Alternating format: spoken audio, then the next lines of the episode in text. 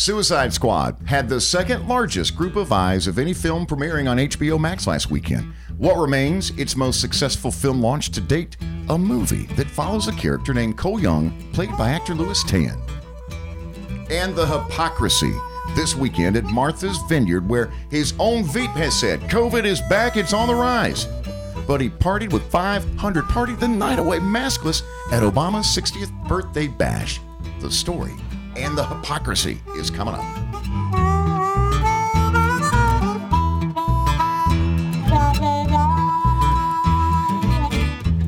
My name is Cadillac Jack. I joined Atlanta Radio when I was 19 years old, put in a loyal 26 years. Welcome to my second act. I'm Preston Thompson. I'm the producer of the My Second Act podcast, a University of Alabama graduate, and the show's resident millennial. Now we're cooking. Mm, that sounded awesome. That was good. That was like uplifting, happy. Okay, my name's Donna. I'm Caddy's wife. I purchased one of those fancy Theragun things. Do you guys know? You know what this is? PT. Okay, so it's like this gun. It has all these different attachments, and you can massage yourself with it. And this thing was not cheap. I mean, How, mu- how much did this thing cost? Eh, two ninety nine. You know that type of thing. But this was a birthday present Stop. for me, for myself, me, myself, and Stop. I. Stop. Yeah, yeah. 299 or Two hundred ninety nine for one gun. You can't get a massage gun for two dollars one and ninety nine gun. Yes. You didn't get like a like eight in a series like a DeWalt power tool package or something. you got No, one it- gun for no, two. Okay. it's a very expensive gun. But anyways, it has all these settings, and there's this app you can download, and you can run programs on your app. You can be like, oh, I have like tech neck or whatever, and it you you put the gun on like your neck or whatever, and it runs the program.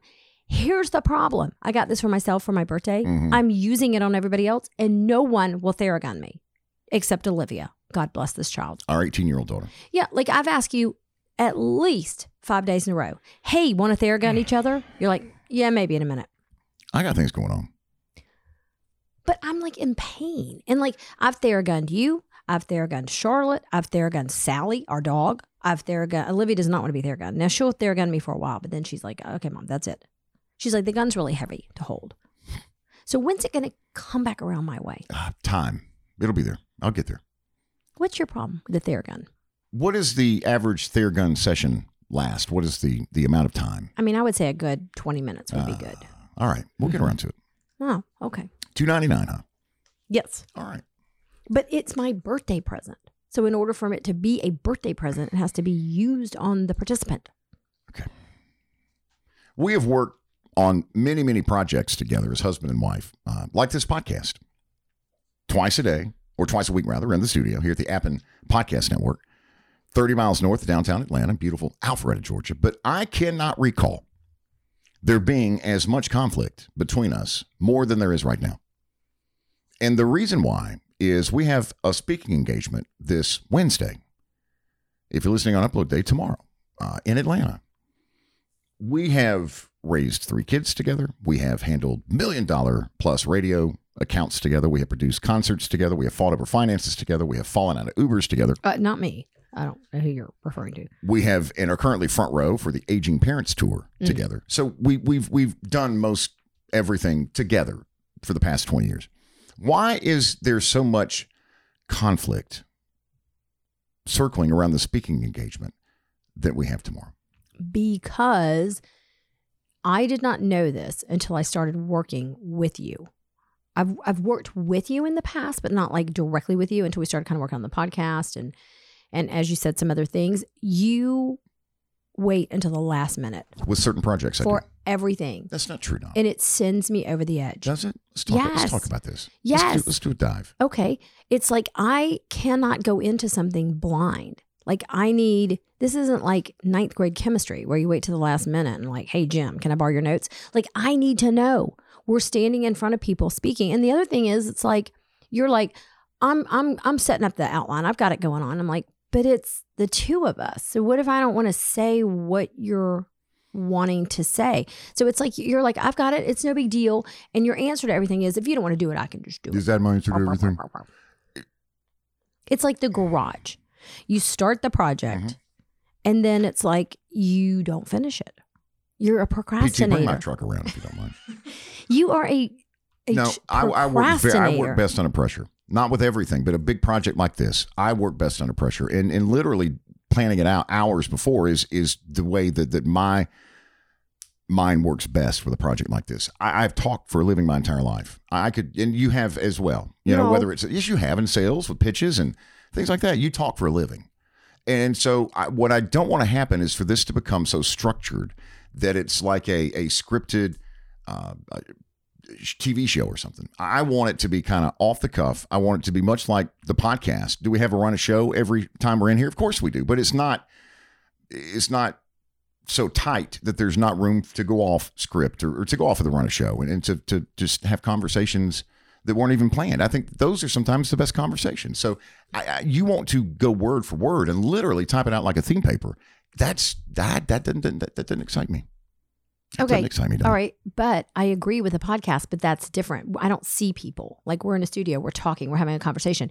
If you are standing on a stage and there's however many people and you see their faces and stuff, this is like this is the number one fear of humankind is standing up and like having to make a speech or something and not knowing what you're going to say or forgetting your words or anything. So I also think you as a when you work on a team, Mhm. you have to also take into consideration how the other team members work. Okay. Right. And so the other team members may not work best, like off the cuff, under pressure. And so I get it, but I also don't want it to be so whackadoozy all over It's the 30 place. minutes. It's th- 45 minutes. That's a whole nother thing. 30 minutes goes quick. So if you just start sort of winding around the bend, then they're like, they start playing the theme music to end the thing. And people are like, what the hell were those people saying? Okay. Well, I'm we're we we are going to be very prepared, and it's going to be a uh, listen. It's free, so if we suck, just let it go. You know. But Is um, it free? Just we'll talk about that in a minute. Okay. It's Elevate Live 2021 this Wednesday and Thursday, two day event at the Grand Hyatt in uh, Buckhead, which is where uh, Bobby and Whitney lived. They're Mm. being Bobby Brown. Wasn't that it? Love that. Remember that? Yeah, they go down the gift shop. Uh, what are we talking about? Um, listen, as you just heard, we're, it's kind of, we're kind of undecided as we are hours here before we take the stage, but uh, we have an idea. Basically, it's um, it's it's multiple streams of revenue, which is something that, that we had to discover quickly after I was suddenly terminated from radio two years ago, uh, last July. Um, went from very soft and and, and cushy uh, uh, home with, with with plenty of money to zero overnight. And when I say overnight, I mean overnight uh, no severance, no package, no anything. And um, it was it was the most challenging time that that I think we as individuals and also as a married couple have ever been through. Fair, Totally agree. okay. Um, so creating multiple streams of revenue, like um, you know podcasting. I, I counted there are ten different revenue streams coming into our home this month. Ten. Now Donna accounts for most of them.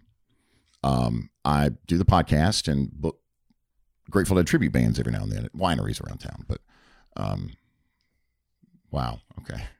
I hope that the the uh, the panel Is- is like, more exciting than hmm. uh, yeah. more exciting than this segment of the podcast. Well, it's all going to be fine, and it's actually a great topic. And and the point of this is, and our topic is, everybody needs a plan B. Always, always, always, always. It doesn't matter if you've had a corporate job for forty years, because we had one for twenty six years. And by the way, we had a contract that was a no cut contract that um, we had two years left on. So even if you're like, ah, it's okay, I got an employment contract, all that kind of stuff, you always have to have a plan B. And we're not experts at it, but we have we quickly learned how important it was and um, how to do that. So that's what we're going to talk about. And I know it'll be great. I did. We just work differently, and that's fine. And you stay up to like two thirty in the morning. You're like, and then I'll get I'll get home from doing something, and you're like, it'll be like nine or ten o'clock, Mhm. and I'm like, when are we going to talk about this? And you're like, let's do it now. I'm like, at ten thirty. Like we're just on different clocks right now, different time Mhm. schedules, but it'll all come together. All right. But it's not going to if you're going to be surly. I'm not being surly. You kind of have a I'm surly. not being attitude. surly. Yeah, I'm I think you I'm do. Turning your struggles into success is the panel Wednesday, three thirty. Is that a good speaking time? Isn't that after lunch when people kind of head for the bars They're a little at these sleepy. conferences? little sleepy. Yeah. That'd be good if they were a little, little um, liquored up. It's probably not a bad thing. And uh, the conference, the two day conference, is all about elevating your business. So it doesn't matter. Uh, it, it's kind of um, geared towards the real estate industry. It is hosted by Pod Supporter and our good friend Tracy Cousineau, who is a real estate mogul here in the Atlanta market, uh, best-selling author and entrepreneur. You want to talk about brands? Uh, Tracy Cousineau probably has a dozen brands right now that that she works on. I think uh, that's the thing I'm nervous about too. Is like there are some amazing speakers, like her, hardcore closer. He's amazing as far as like closing anything. If you're in sales, and again, it doesn't just have to be real estate. If you're if you're doing anything in life, I think you know it'll be good. Um, what was I going to tell you? Well, I'll think of it later. All I'll right. tell you later. We're together all day. All day. I was scrolling through Facebook and something caught my eye. We do Facebook fishing occasionally during this. You know, you love it. I'm, I, I have heard your feedback and I've taken it in. You, you love the Facebook fishing with Cadillac Jack segment. This is not that segment necessarily, but I found a post and I was just like, you got to be effing kidding me. Sabrina wrote, When I see people having a Facebook party with any kind of product, I try and order from them. But whenever I have a Facebook party, very few order from me. Not one single person has placed an order on my Tupperware party. Why is that? I guess I feel like we can help each other. I have many Facebook friends, and not a single person has ordered. I am just very disappointed. And she has a heartbroken emoji. Brenda is calling out her friends Yep. on Oh, Facebook. yeah. Sabrina, that's her name. Yeah. I'm not going to do her last name. Okay. Uh, calling her friends on Facebook, guilting them into buying Tupperware. Some of the responses. But then these people, yes, read these Uh, responses. Kristen, I'm so sorry. I've been sick and haven't had a chance to look. Can you send me the link again? So Kristen buys in to Sabrina, casting this guilt she has to like explain where her she's friends. been. Right. You, Yeah. Do you owe Sabrina anything? No. Holly. Uh, the Holly. Holly brings it. You ready? Not a product I need now that I'm not working as much. Love it. Holly says, listen, Sabrina, shove your Tupperware up your ass. I don't need it and I don't I don't want it, don't need it, but I couldn't afford it right now anyway. Right. Tammy posts. I didn't realize that I had been invited. Sometimes Philip and I would check each other's Facebook pages and messages, so maybe he looked and didn't accept the invite. Can you resend me the link? And I'm happy to to buy some of your freaking Tupperware. That's a whole separate issue. about is the, the, joint accounts. that- yes, that- that they these check each other's joint Facebook pages accounts messages. and checking messages. Like I guarantee you, old Philip checked it, and he's like, the last thing Tammy needs Is is, more Tupperware. We're not doing this because next thing you know, she'll Delete. be like on the hunt for like a Cadillac Seville, trying to get up to that level. You know what I mean? She'll be like joining the the Tupperware crusade. Okay, can we talk about this multi-level Sure. marketing stuff? I have, I am a sucker for MLMs. Mhm. Not anymore. I used to be. Mhm. Okay.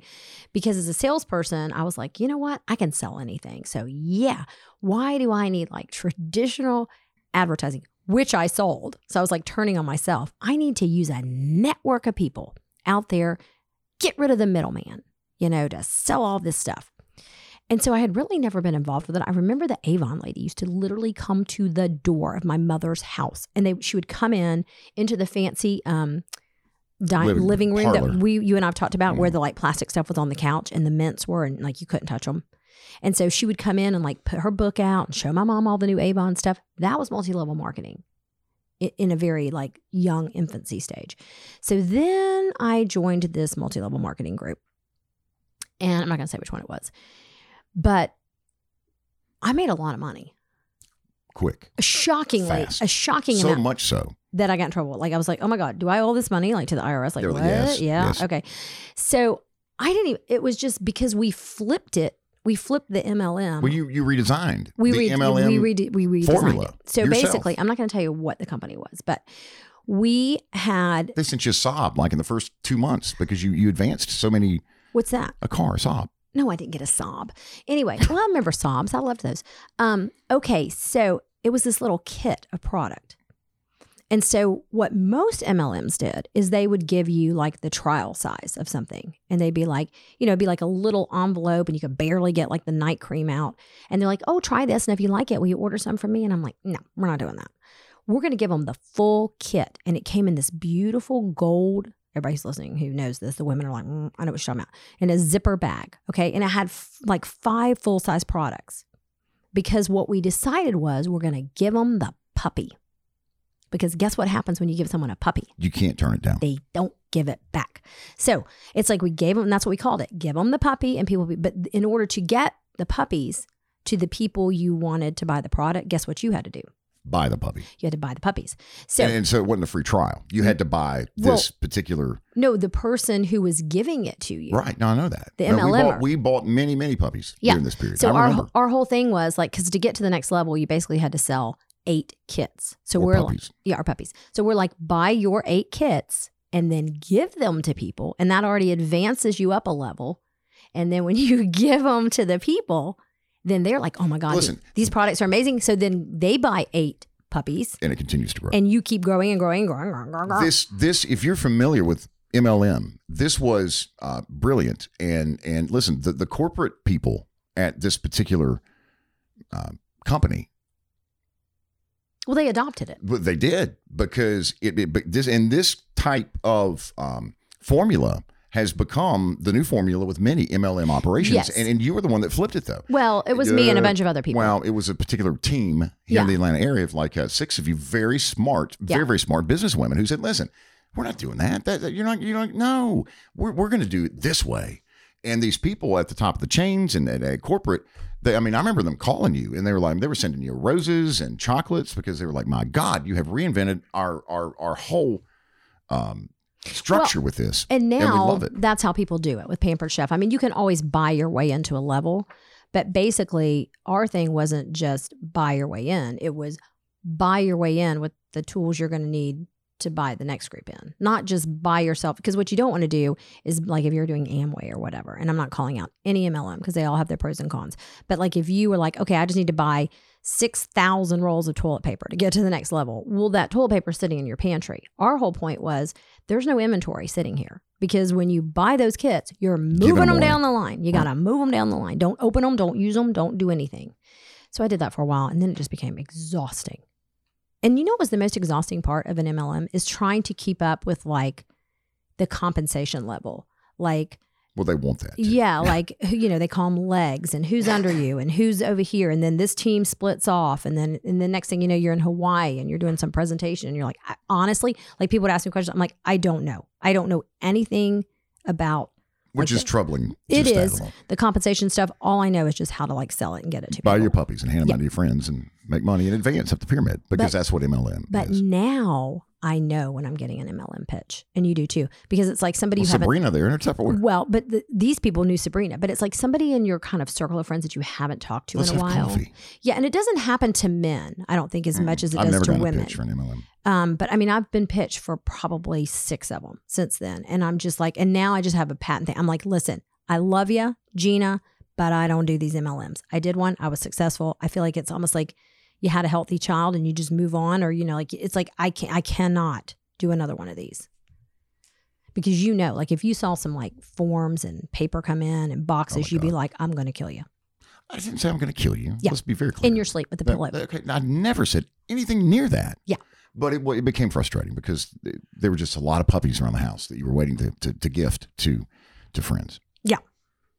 $30 off your first order, dinneraffair.com. The promo code is CADDY2021. Today, I've been meaning to do this for like two days and I've just been, I've and been this is busy. not an MLM. What we're doing now. No, no, no. It's no. Listen, let me be clear. We were friends, friends with Stephanie Kinwright, who owned Dinner Affair, but but we were customers, clients of theirs for years before we we we in you know we we met up and became friends. And then during the pandemic, I said to, to Stephanie, I said, listen, I think the Dinner Affair is something that people need to know about, is because people aren't going to the grocery store. People don't want to go to the grocery store. There's shortages on on foods and car computer chips and things. And this is just nasty. So let's partner and let's spread the word about Dinner Affair because you can deliver uh, chef inspired, chef created dinners to your front porch. Free delivery in the Atlanta area and Dinner sh- uh, shops uh, ships nationwide. So it's um, they've been with us because you listening to the podcast have been so supportive of Dinner Affair, and we thank you for that. Well, and as we went into the pandemic, if you remember, it was really hard to find like meat, hard to find meat, hard to find chicken, hard to find things. I'm not going to like scare you. That's not the point of dinner fair, but we could be heading back in that direction. Who knows? But I will say it's great to get really good food delivered and in recipes that you don't have to put together. You don't have to like dig through your cooking light magazines. You don't have to get on the internet and go to Weight Watchers recipes. You don't have to do all this. They put the recipes together for you. Three, four easy steps at the most. Some of them are one pot dinners and you're good to go. Um, we've had a couple the past two days. We did chicken and waffles.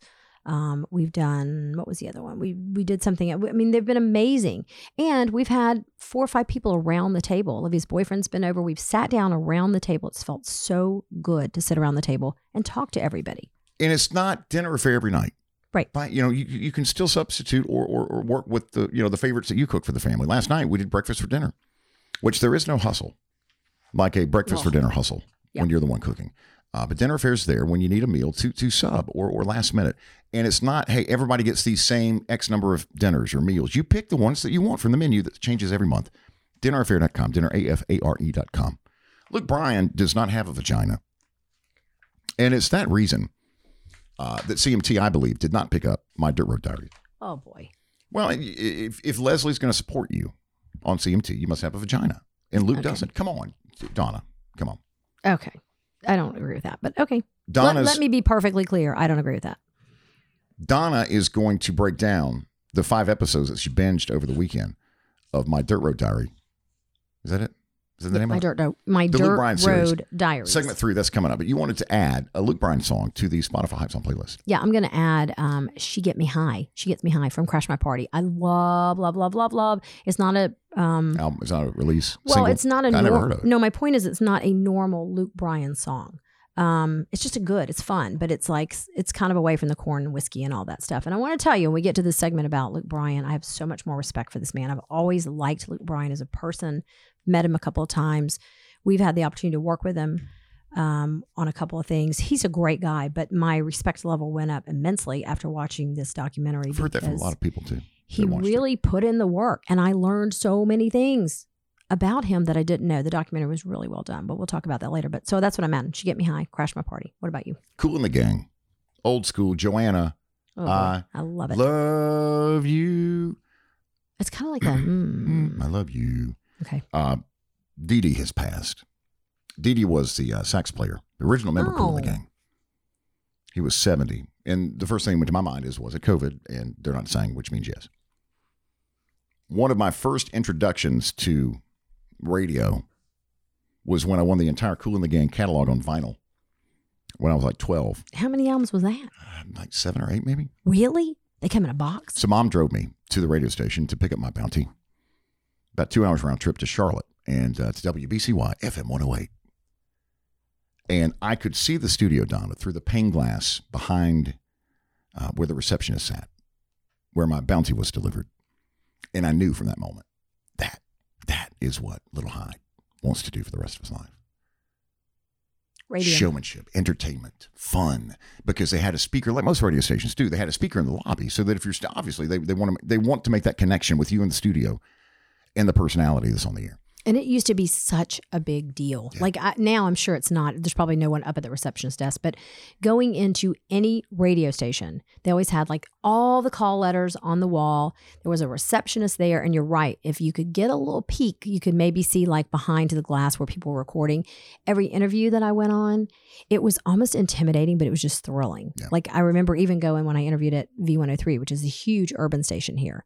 And I just remember when I was sitting out there, like Mike from the Mike and Carol show, morning show, walked out. And I was like, oh my gosh. Donna, when I was here in Atlanta back in '94 to interview for the first time for my job at the former Kicks, which is where I spent my entire career, um, I was sitting in the lobby. Sue Flincham was the receptionist. Yeah.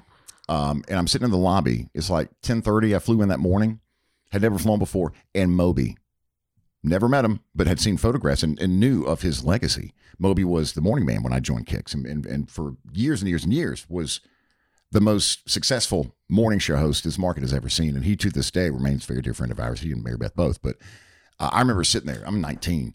I got my glasses on and my little bowl cut, getting ready to interview the largest country station in America at the time. And Moby, the door opens, and Moby walks out with his little kicks, red, white, blue His jacket little on, jeans, and the little yes, yes, and the his, little ba- his, the- briefcase. that, that he would carry. It was a Yep. soft brief, briefcase. and he probably had on a lot of gold jewelry because he had those bracelets and stuff. I remember he just looked at me and just smiled and, and nodded and went out the front door and on his way. And I'm like, Jesus Christ, my God, that was Moby in the morning. that was Moby in the morning. I I, am in Moby's presence. I know. But he was such an influence to to to both of us Yeah. in our careers. But that was a I, It's we hadn't- really we hadn't talked about that. it's really funny because people have said to me before, like, why do you think radio personalities have such like leverage, not leverage, but kind of like they're so recognizable in the market when for the most of the time, TV people are on TV and you don't see their faces. I think there's something very intimate about driving to work and being in a car every day and having someone on your speaker and you almost get this relationship with them. And then when, because I remember this would happen over and over again when I would do a remote when I was working in sales and a remotes where you would go out to a business and the personality would come out and people could come out and win prizes and meet them. These people were like, you would have thought that they were meeting Luke Bryan or someone. You know, they're like, oh my God, it's Moby. And it's like, oh my gosh. Where's Rhubarb? Oh yeah, that became a huge issue. Um, I, I think some of it has to do with the fact that in radio you're you're, you're kind of incognito. Yeah. You know, it's not like uh, Jorge Estevez from Channel Two. If Right. he goes to Whole Foods, Everybody knows eh, it. well, not everybody, but Yeah. he's a lot of people are going to recognize him. Yeah. People have said to me, do, "Do people ever recognize you by your voice?" And it does happen. Yeah. Because there are people that that don't know who I am or what I look like, maybe. But if I'm at the grocery store and you and I have a conversation, or we're at a concert, wherever, um, somebody will say, "I recognize your voice." Yeah, or are you? We've had that before. Are yeah. you? So and it's very, it's Yeah. very, It's very nice. it- it's truly, truly nice. People always thought you were wow. like 60 years old Thank when you. they met right, you. well, because you have a very deep voice. They were always surprised you were as young as you were. Um, has anyone seen Donda? Okay, hun, she's passed away. What do we? Well, I'm at the album. Okay, all right. Kanye's album has yet to drop, and uh, today's August 10th. If you're on up, if you're listening on Upload Day, and and this was supposed to drop at the first Kanye Mercedes-Benz Stadium listening party, which was I think at this point now three weeks ago. What other artist in the world can pull this stuff? Can pull this all? But can pull it without without a huge backlash from fans and, and from the music community and the media. I was thinking the No same one. thing. Can you imagine if like Taylor Swift did this? How they would come after her? It's coming Friday at midnight. It's unbelievable. I, listen, Three times now. we're done now with Kanye. We're not we, we've we've we've done it all. We've we've gotten to the bottom of we think how much he's paying. We've asked all the important questions that we know you have too about his living conditions and everything. Now, I will say this. I did see a video where he wore this time he was like before he was like good Kanye and this time I think he was like evil Kanye because he had on like a black outfit and I forgot who did it. Maybe Dolce Gabbana. Anyway, and they lifted him from the floor like Jesus sort Mhm. of up to the top of the roof. Now, I'm going to tell you what was cool that I thought was going to happen. I thought Arthur Blank was going to hit the button and the roof was going to open. And it was kind of like, like almost like Arthur had told the people who were running the like button, you know, like, because they were only going to take him to the top of the ceiling. But I think Arthur was like, listen, Open the ceiling. I got a plan. We can't get rid of this little fella. So when you push the button, hit the retractable roof and let's send him on his way and then shut it quickly. and then shut it down and put his stuff on the street because then he's officially out of the building and we can evict him. Do you know what I mean? Yeah, that's what I thought was going to happen. if you see Donda, reach out. Closing ceremonies just wrapped for the Olympics in Tokyo. Do you remember when the Atlanta Olympics in '96 at the end? It was it was tradition for the president of the International Olympic Committee to to basically say that your games were most exceptional. Yeah, that little fella that was so mean. Juan Antonio something. Oh yeah, he was, was his mean. name? Do you remember though that in the Atlanta Olympics at the end he didn't say that I know. for the first time in the history of the like Yeah. back to when the the the, the Greeks wear Yeah. wore togas and, and threw javelins Yeah, back in the whenever that was. Uh, that they they said back even then most exceptional games. Atlanta in '96, uh, we were snubbed. Best ever is what he said. he was a mean little fella. Here is the current IOC president Thomas Bach as he closed out the Olympics in Tokyo. For the first time since the pandemic began, the entire world came together. Billions of people around the globe were united by emotion, sharing moments of joy and inspiration. This gives us hope. This gives us faith in the future. And now I have to mark the end of this most challenging Olympic journey. I declare the Games of the 32nd Olympiad closed. What a historical moment in the world that the Olympic Games, the Summer Games in 2001, which were delayed an entire year because of a worldwide pandemic, 2021. 21, thank you, um, are, are done. But but these Olympics, I think, will go down in the history books more so than any other. Because they were delayed a year, the next Olympics are only six months away. I know that's crazy. And the Winter Olympics in Beijing, and then uh, the next Summer Games are in Paris two years from now. The USA did bring home the most golds and most total medals uh, medals overall. Uh, USA, the medal count uh, at the end of the Olympics in Tokyo, USA number one, China number two. Um, or uh, Russian Olympic Committee number three, Great Britain number four, Japan number five. You know what sport I'm I've fallen in love with throughout this whole thing is speed walking. I love those people. Who knew that was an Olympic sport? I do that all the time. Like Where, when where do you speed walk? if I'm trying to get in like Target before someone else, like if you see a family of 10 coming and you're like, I gotta get in, I gotta get in, you get around them. If you're at like Disney World and you see, have you ever, you've got like maybe a fast pass or you're trying to get in line and then there's like a whole family and they're coming in those matching Disney shirts with a stroller. You're like, you kind of give your that look to your spouse or your kids, like Gotta go. put it in that speed walking gear and you got to get around them. You know, the other place that people do it are kids in the hall or like at the pool when the lifeguard says, stop running." stop running. And you're, mm, Blow the whistle. yeah, because you're trying to get over the snack stand. I love it. That is my sport. I can do that. But you have to have like a certain movement. You We know got what two I mean? years to It's, heel, Paris, it's like heel ball, heel ball, heel ball. I got it. I'm going to start working on it today. Some of the biggest stores in America are updating mask requirements. Uh, uh, Walmart, Target, McDonald's, just uh, three of many that are. I want to read to you the Walgreens new mask policy, which appears to be pretty standard for most chains. And, and while they are suggesting mask coverings for the unvaccinated, they many are, or I don't know of any right now as we, we sit here that are requiring a your Vax card to be presented for proof. Who, who do you think will be the first company to do that? The first business in America, Uh, probably. based in Seattle. oh, uh, Starbucks. Starbucks. Guarantee you yes. Starbucks will be the first. Absolutely. Uh, here's uh, Walgreens mask up mandate. Uh, employees, regardless of vaccination status, are required to mask up. Customers, employees who are not vaccinated are asked to continue wearing masks. Here's the problem with that. I'm not going to wear a mask if I'm unvaccinated, and I'm not going to tell you. I'm just going to go into the store Okay. and do my thing and then walk back out. And, and what?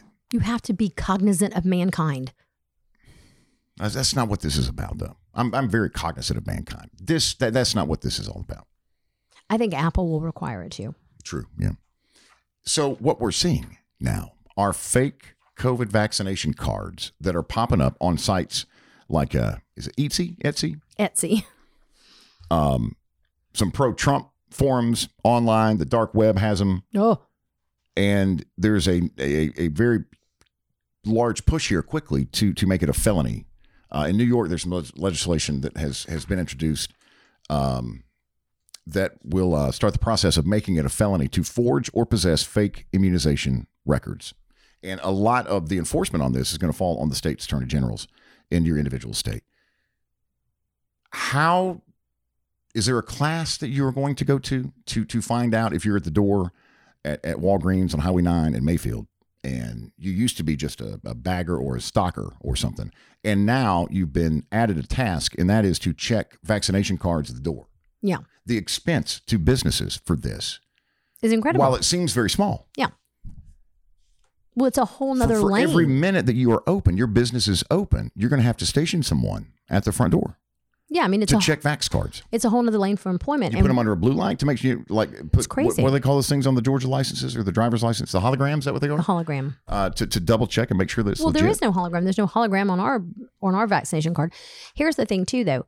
Do you understand that? Like we just read this, like Walmart. And I think this is an amazing thing. Walmart and Target right now are paying college at certain schools for people who come to work for them. That's how desperate. I mean, is it optics and they want to make it sound like they're investing in education? Yes, obviously. But what's really behind it is trying to get workers to come to their company to work. People cannot find workers. So now, again, instead of having to find someone to watch the till, to unbox boxes, to price tag things, inventory inventory, you've got to have this person check cards. Now, if the federal government comes up with like a bounty, you know, like, okay, for every card, every fake card you turn in, you get like $500 off your taxes or something, or you get a card back, like you get a check back immediately, you're in or an Amazon gift card. I think people would do it, turn people in. I would.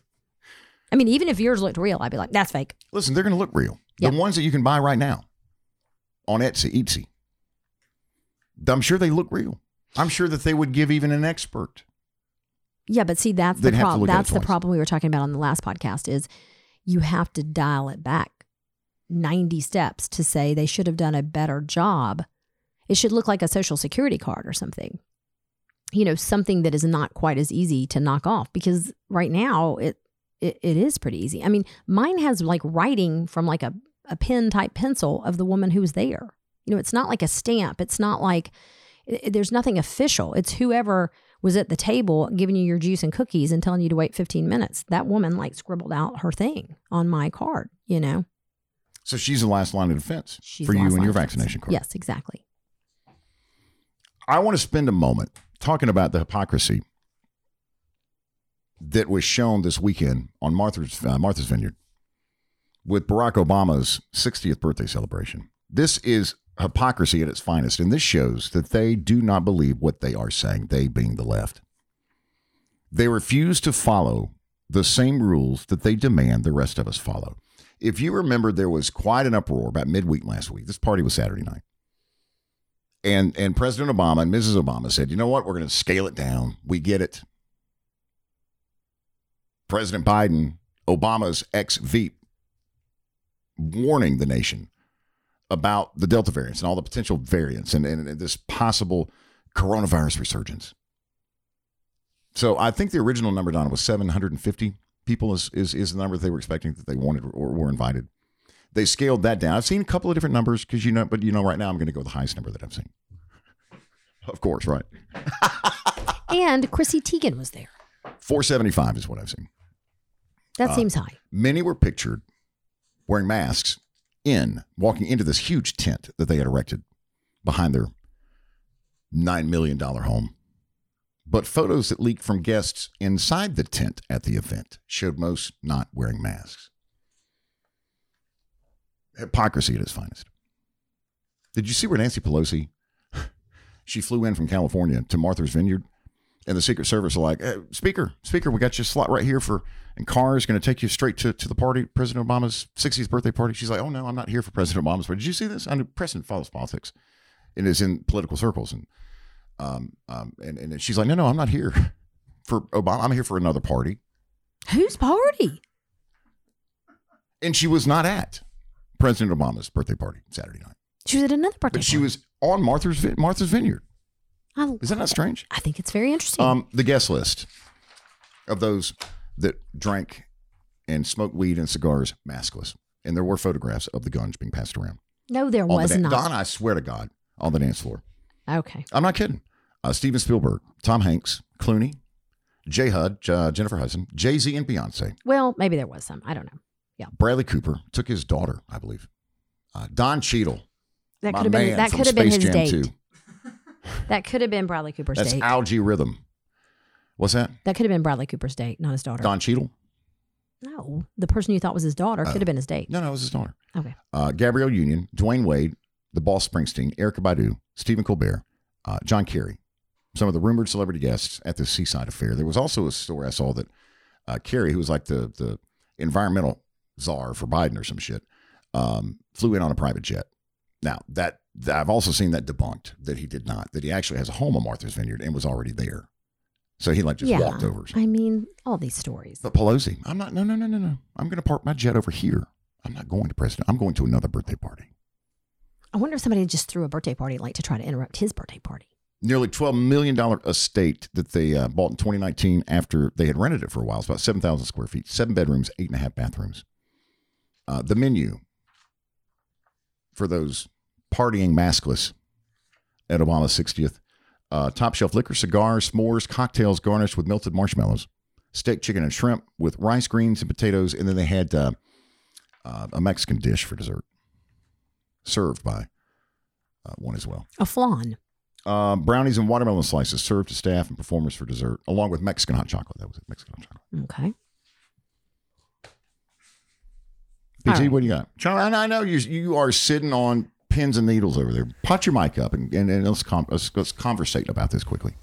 Converse. Well, I'm with you on the hypocrisy stuff. I don't mm. like it, but I also know celebrities aren't immune to the same thing we all go through, which is I'm in this room and I'm like super confident because all of these people are on the left, as, as you say, mm-hmm. that they've been vaccinated. I'm just going to take my mask off. I honestly, and I think Donna will, will agree with me here, the real issue is why were their pictures taken?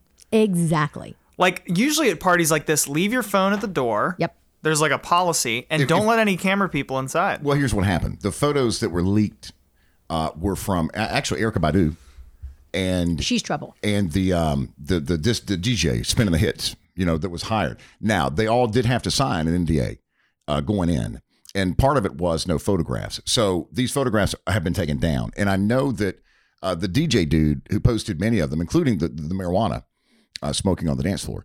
Um, he, he said in a tweet, listen, they reached out and asked me, not asked me, they told me to remove the photographs. So I'm having to do that. They've been taken down. But Well, yeah. I mean, you would think that. I mean, I hope he got paid. He may want to check his Venmo account. The money may have not made it over there yet. I mean, you can't post pictures. I mean, why would you do that? There's a New York Times reporter that's catching a lot of flack today because I think on one of the uh, uh, talk show network talk shows yesterday, she said that there was a very sophisticated crowd, and she's catching heat because the, everybody is saying that that refers to the uh, the uh, Martha Vineyards crowd type. They're very sophisticated, meaning she was was meaning that they're all vaccinated. That only the sophisticated crowd, Using some code words. right? Exactly, Yeah. is is vaccinated, and she's catching a lot of heat. I think as she should for saying that. What else you got, PT? Anything? No, thanks. Party in maskless. I bet they were getting down. Can you imagine that party? Oh my Seriously. god! I, I Top shelf liquor. I'd love cigars. it. S'mores. And, and Obama, he can move. Oh, I yeah. mean, he can move. He can dance. Oh, he, yeah. he lo- he's a music fan. Oh yeah, I'm sure it was awesome. I'm headed up to see Don at Gallery Furniture in Gainesville after we get done with this uh, uh, this episode. Always, uh, you know, travel up there just to uh, buy some pillows and lamps and things, and say hello, and, and thank them for their support of this podcast, and thank them for 30 years of. Uh, listen, sometimes having a tough time as a, a small local business, but always giving um, back to the community. And, and Donna doesn't like for that to be talked about. And I, I shared a story recently that someone sent me a news article from the Gainesville paper um, that the, the, the Gainesville Fire Department needed some mattresses for their main firehouse. And Donna sent over a truckload of, of high end, very nice, expensive mattresses. And the chief reached out and said, But Donna, listen, we, we can't afford those. We, we, we appreciate it, but we need to go down a couple steps in the mattress. Basic Yes, mattresses. yes, Yeah. Uh, for the boys and girls at the firehouse. And Donna said, No, no, no, I'm sending you those. And then I, I, don't want a penny from, from the city. Uh, she learned how to do business by her father, the Wolfman, who was one of the best. But she also learned how to um, to always keep the community in mind. And she's done that for years since her father passed 17 years ago. Ask for the Wolfman, ask for Don at Gallery Furniture. Yeah, it's that time we've been talking about it. Everybody I see all over my timeline on Facebook and Instagram, everyone's moving their kiddos into their new dorms. These dorms look amazing. Have you seen dorms nowadays compared to the way dorms look? Not since we moved Will in. I mean, like years- it's moved them out actually. especially with girls. I mean, it's unbelievable. They take a dorm room and like make it look like a super high end home. It's amazing.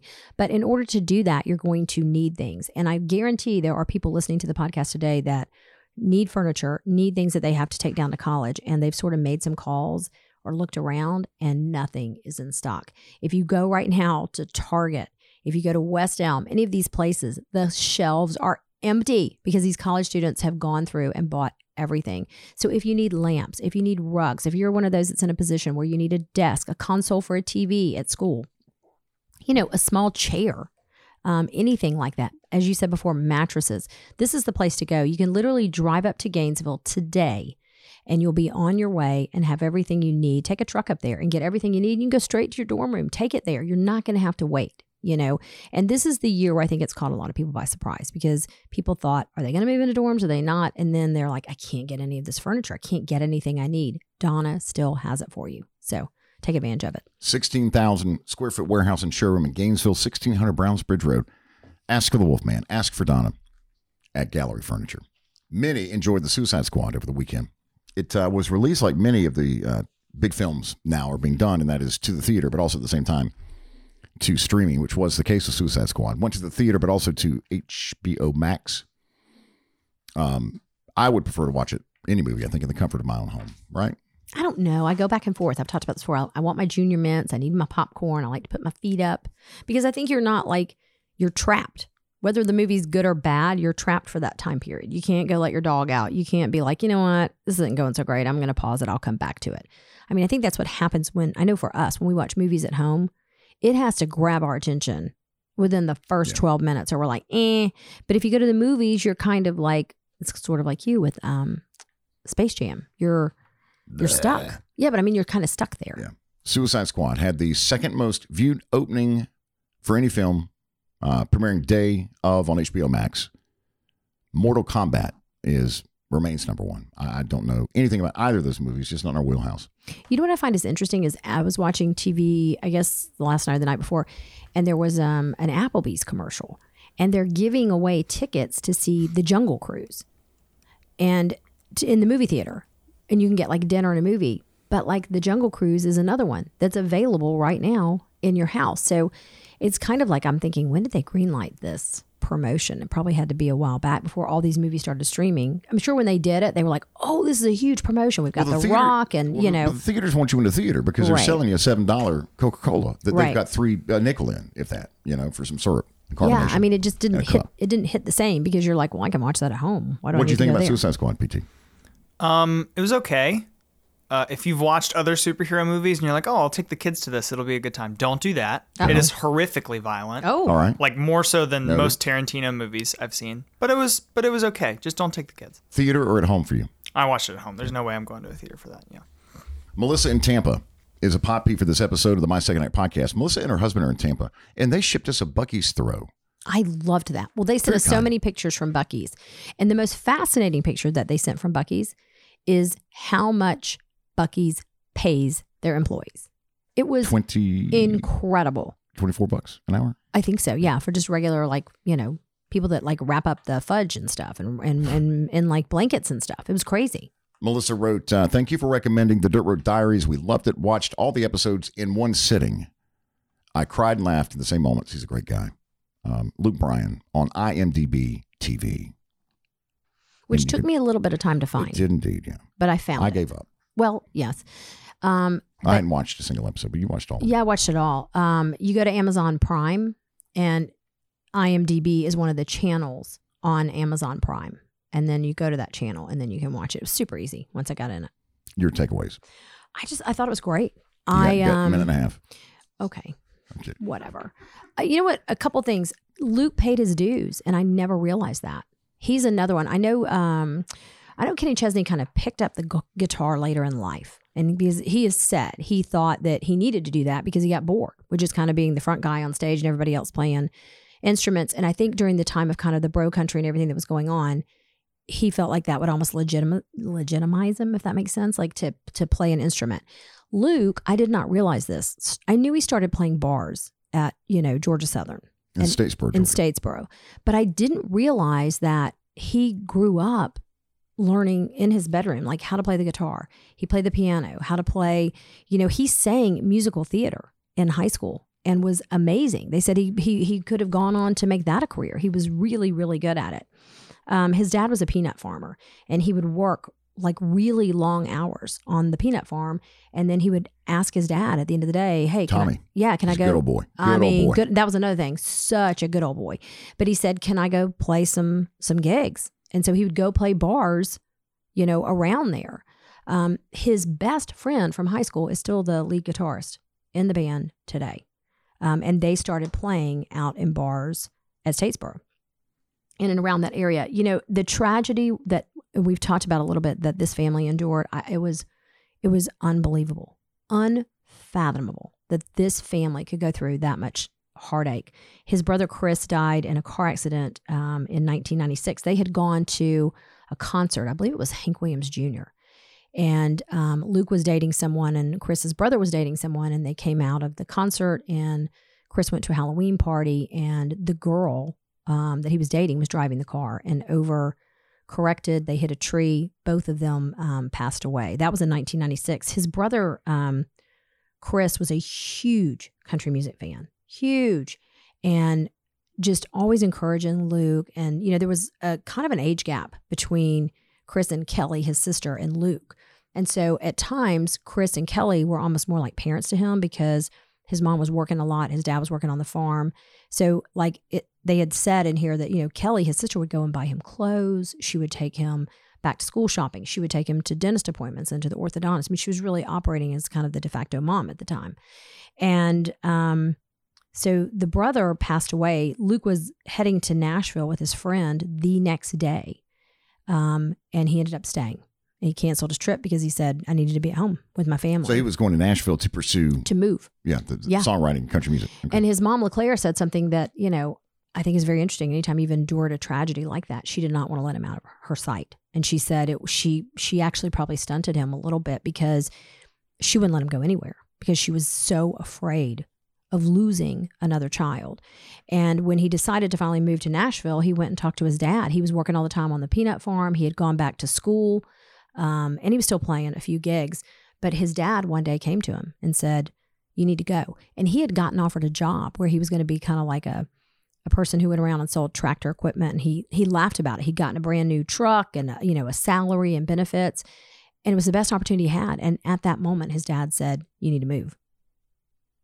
If you have not checked it out, do so in the next uh, couple of days because at the top of the next episode of the My Second Act podcast, Donna is going to continue notes from the uh, My Dirt Road Diaries docu series with uh, Luke Bryan, uh, including his publishing deal.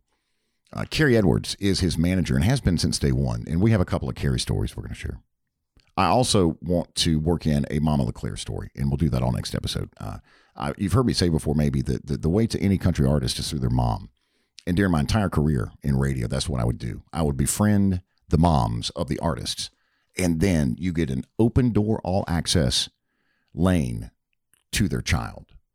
Um, and it was always interesting how that worked for me uh, with Luke Bryan, especially with Mama LeClaire, who became a very, very dear friend of ours. Uh, and Mike Monaco, you're going to give us some insight into Mike Monaco, who um, did this entire series. He was the videographer Fabulous. who has been with Luke since day one. Ten some of the footage in one of the episodes is actually from the studio uh, when Luke was on the morning show that I hosted. Yeah. It was great. 10 years. And I remember Michael coming in. Yep. So that's all in the next episode of the My Second Act podcast. Plus, we're going to do a round of You Can't Beat Jack, a 20 second pop culture trivia showdown with Paula Holler, a super spreader pod peep in North Carolina. Last time we played, it was Bragg Vaughn. And if you recall, uh, Bragg won. And so Unbelievable. he took you down to the mat. 13 and 1 record went to 0 and 1 thanks to Brad. Audio for this episode from the International Olympic Committee are thanks to executive producer Carl Lappin. This episode of the My Second Act podcast, produced by Preston Thompson, host of the Georgia Politics podcast and the Drafted podcast. Both are produced through the Appen Podcast Network, as are we.